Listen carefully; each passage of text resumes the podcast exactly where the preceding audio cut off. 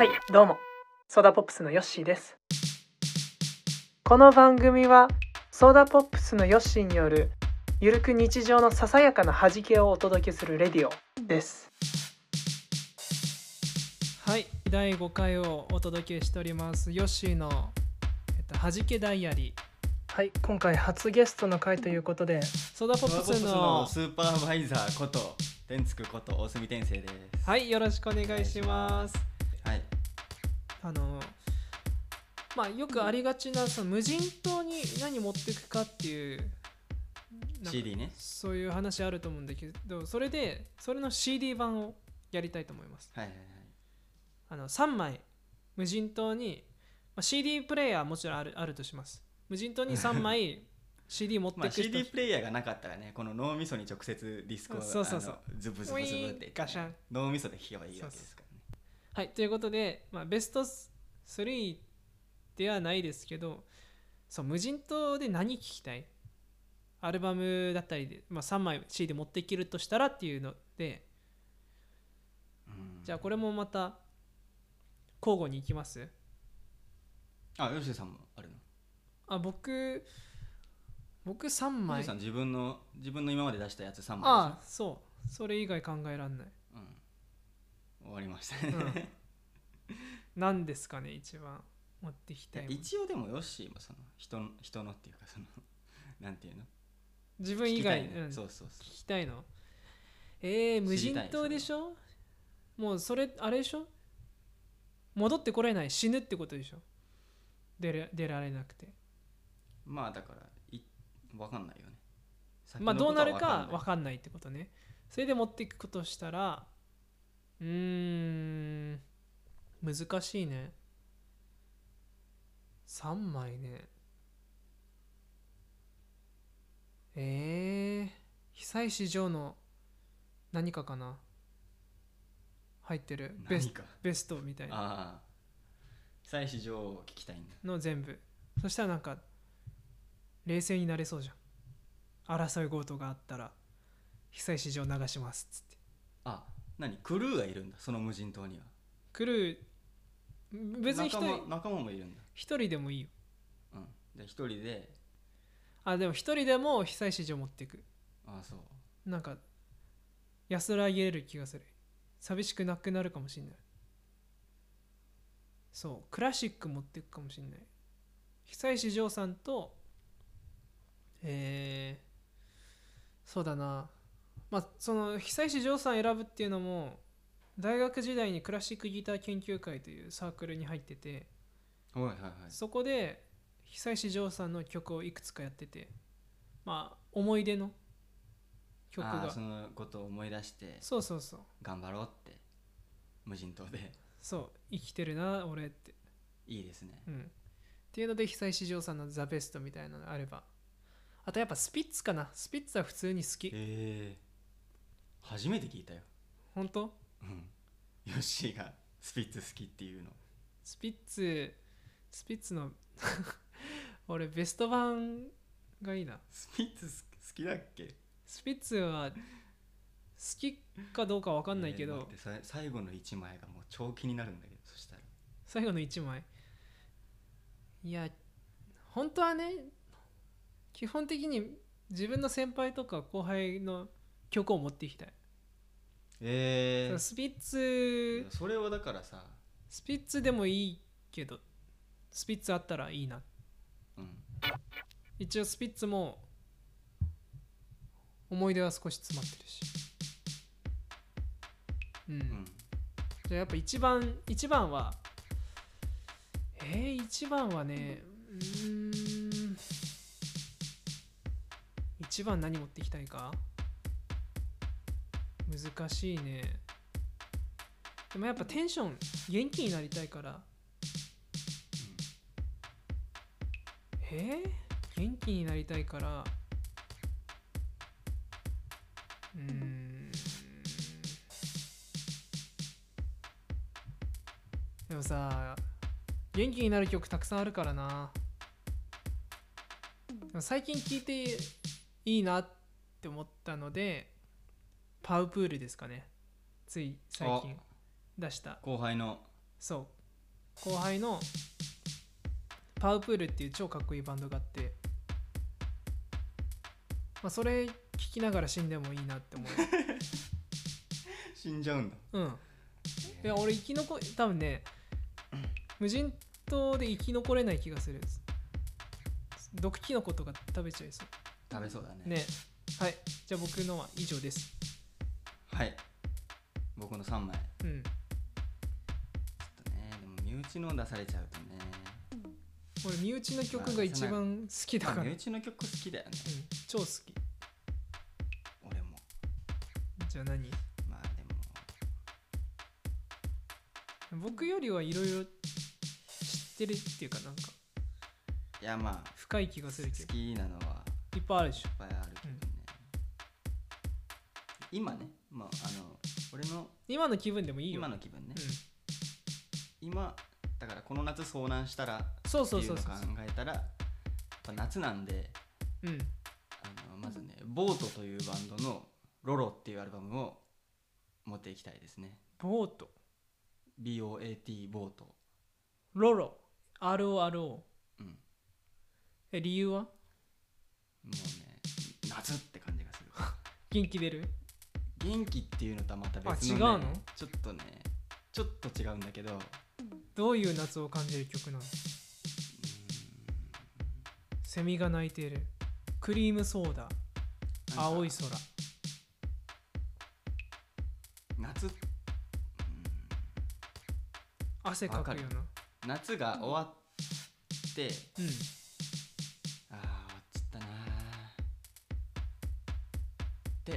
思いながらあ聴く。ー浸る浸る感じ？そのアルバムはボートっていうバルバンドのうん。最後のアルバムでもあるんですよ、へえだからちょっとね切なさもあってね。思い出？遭難したら無限に続きそうな続く可能性もあるからね。うん。あ終わんねえんだって思って。むしろ楽しみたい、ね、あボートのロロかーな。いいね。あとはまあ2枚目はね2枚目。やっぱ楽しいことばっかりじゃなくてくらあの苦しいことがたくさんあると思うの。で、まあそうですよね。そういう時にあのもうビンタするようにあのカツ入れるようなカツを入れてくれるはいはい。音楽として、はい。まあ、ブラッド・サースティ・ブッチャーズのああ「山根」かな。山根というアルバムですか？アルバム。それはどどういうどうしてカツが入るの？なんかなんか思い出記憶あんの？いや思い出っていうかもう本当に聞いた印象。うっしってなるってこもう「ウし」とかじゃないね。と違うの？本当にそうだね。悲しい悲しいような感じなんだけど。うん。悲しいけどもう諦めて進むしかないっていう感じあするかな。あ諦めて進むしかないって？グッとくるね。はいじゃあ3枚目。3枚目はねまああと癒し癒し。癒し？てくれる。としてリラクゼーション。して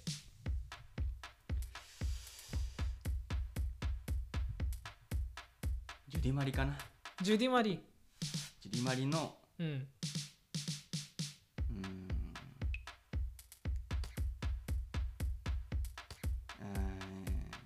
ジュディマリのミラクルダイビングかな。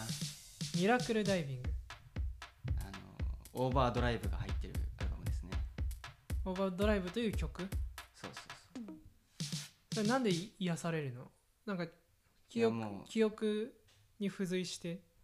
聞きすぎてそれを聞くとうん。もう心が安定するようになってるから、へえそれぐらいもう中学校小学校の時かなからずっと聞いてたんでジュディマリは今でも聞くの今でもねもう聞くともう泣いちゃう気がするから、ね、あんま聞かないけど、ユキとかジュディマリとかはね。うん。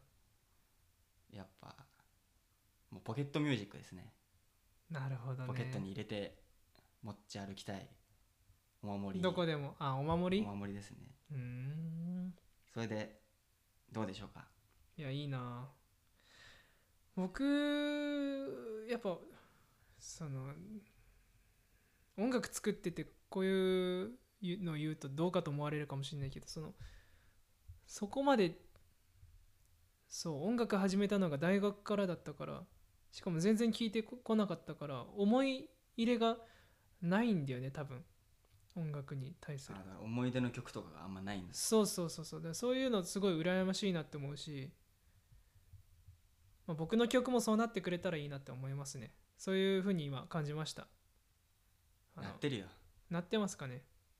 僕の歌が恋しいとか僕の曲聴いて元気出ますっていうのあったらあの僕に伝えて知りたい。だからあのメールフォームにね。そうそうお問い合わせのフォームホームページから飛べ大丈夫ますんで。サーバーダウンしちゃわない？じゃあ今回はえーソーダポップスのスーパーバイザーこと 天竺こと大隅天生でした。をお招きさせていただきました。はいありがとうございました。はい、ありがとうございました。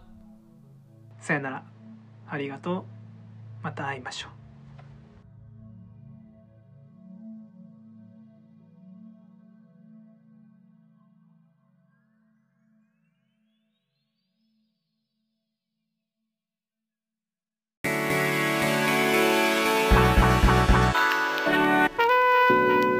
はいどうもソーダポップスのヨッシーです。この番組はソーダポップスのヨッシーによるゆるく日常のささやかな弾けをお届けするレディオです。はいソーダポップスのヨッシーでございます。第6回目をお届けしております。前回初めてのゲストで天聖くんをお招きお招きしましたがいや本当痛恨のミス渾身の一撃と言いますか。ねいっぱい話したんで実は。1回しかなかったけどそのお届けしたのは。3回ぐらいそう前編中編後編ぐらいもう質問も一緒に考えてねやったんですけど例えばあのお味噌汁の具材で一番好きなものは何ですかというベスト3を答えましょうだったりすごい惜しいなもったいないなっていうのがあの天性からおすすめされるあのエレクトロニカミュージック。あの3曲。3曲っていうか3アーティストだったかな。っていうねそういうのも実はね考えてやっていたんですけどそれの録音が取れてないいや取れてなかったことはないけど消えていましたということでね。いやもうやっちゃいましたね。まあそんなこんなね誰しも人類ミスはあると思いますんでちょっと今後気をつければいいかなと思います。はいじゃあ6回目ということであの今回は僕のそのホームページについてお話ししようかなと思います。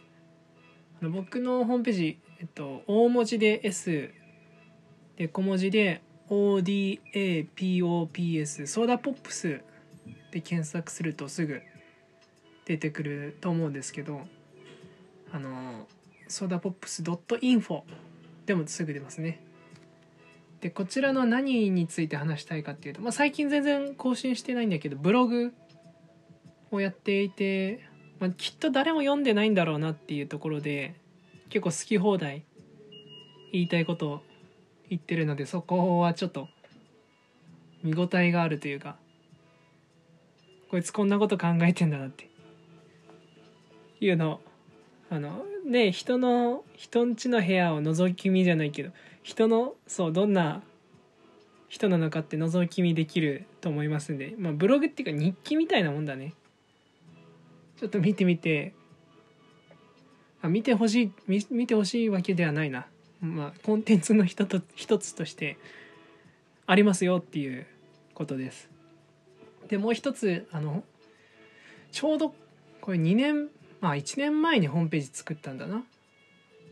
1年前にその「青春とオーマイベイビー」を配信あのサブスクで配信したぐらいにあのホームページ作った方がいいよっていうアドバイスをいただいて僕とりあえず何でもやってみようそれから後で考えようっていうタイプだからだから全然計画性は皆無なんだけどそのまあ皆無ってわけじゃないけどその大枠は考えられるんだけどその細かい部分調整だったりはできなくてそれで毎回すごい失敗はしてるんですけどまあそんなことはさておき、まあ、ホームページ作ろうと思って作ったんですよ。でどどんな、ね、ホームページそんなみんなじっくり見ない見ないなそのなんかデータが Google から送られてきどどれぐらいの人がどんぐらいの頻度で見てるかっていうのは分かるんだけどあんまし人いないし見てないしででもねその作り始めの時は、まあ、見応えがあるものやってこうっていうところでいろいろ試行錯錯誤したんですよね。それで一緒にその音楽作ってる人たちにもこういうのはどうすかね？っていう感じでアイディア投げてたりしてたんですけどそのよくバイオグラフィティとかバイオグラフィティバイオ？まあよくわからんけどあとはディスコグラフィティかな？とかいろいろいろんなね他のアーティストさんがどんな風にやってるかっていうのを見てじゃあ僕はこういう風にやっていこうと思ってあのお問い合わせだったりあとは、えっと活動履歴みたいなとかやろうと思って最初やってたし載せてたんですけどお知らせだったりね。でもそんなにお知らせもそんなお知ら ライブをねあんまししてないんでお知らせすることもないなと思ってお知らせの、えっと、枠の部分なくしてみたり今はもうコンパクトにあのいっぱい選択肢あると邪魔だなって思うし煩わしいと思うんでコンパクトにホームページさせていただいたんですけどそれでそうもう何もうね話ずれすぎててあれですけどそ何が言いたいかっていうとそのホームページでプロフィール面白いですよっていうことを言いたくてその僕自分のことを自分がどんな人間かっていうのを調べるのがすごい好きでなんつうのまあ、えー自己分析っていうやつですね。で自己分析するには何がいいかなっていうところでその性格診断よくあると思うんですよね。就活やってた方だったり。その自分の何が強みで何が弱みですっていうのが。やっぱり自分を自分で考え込んでもわからない部分があるからそれを客観的に見ようっていうところであの性格診断ができるサイトがいくつかあるんだよね。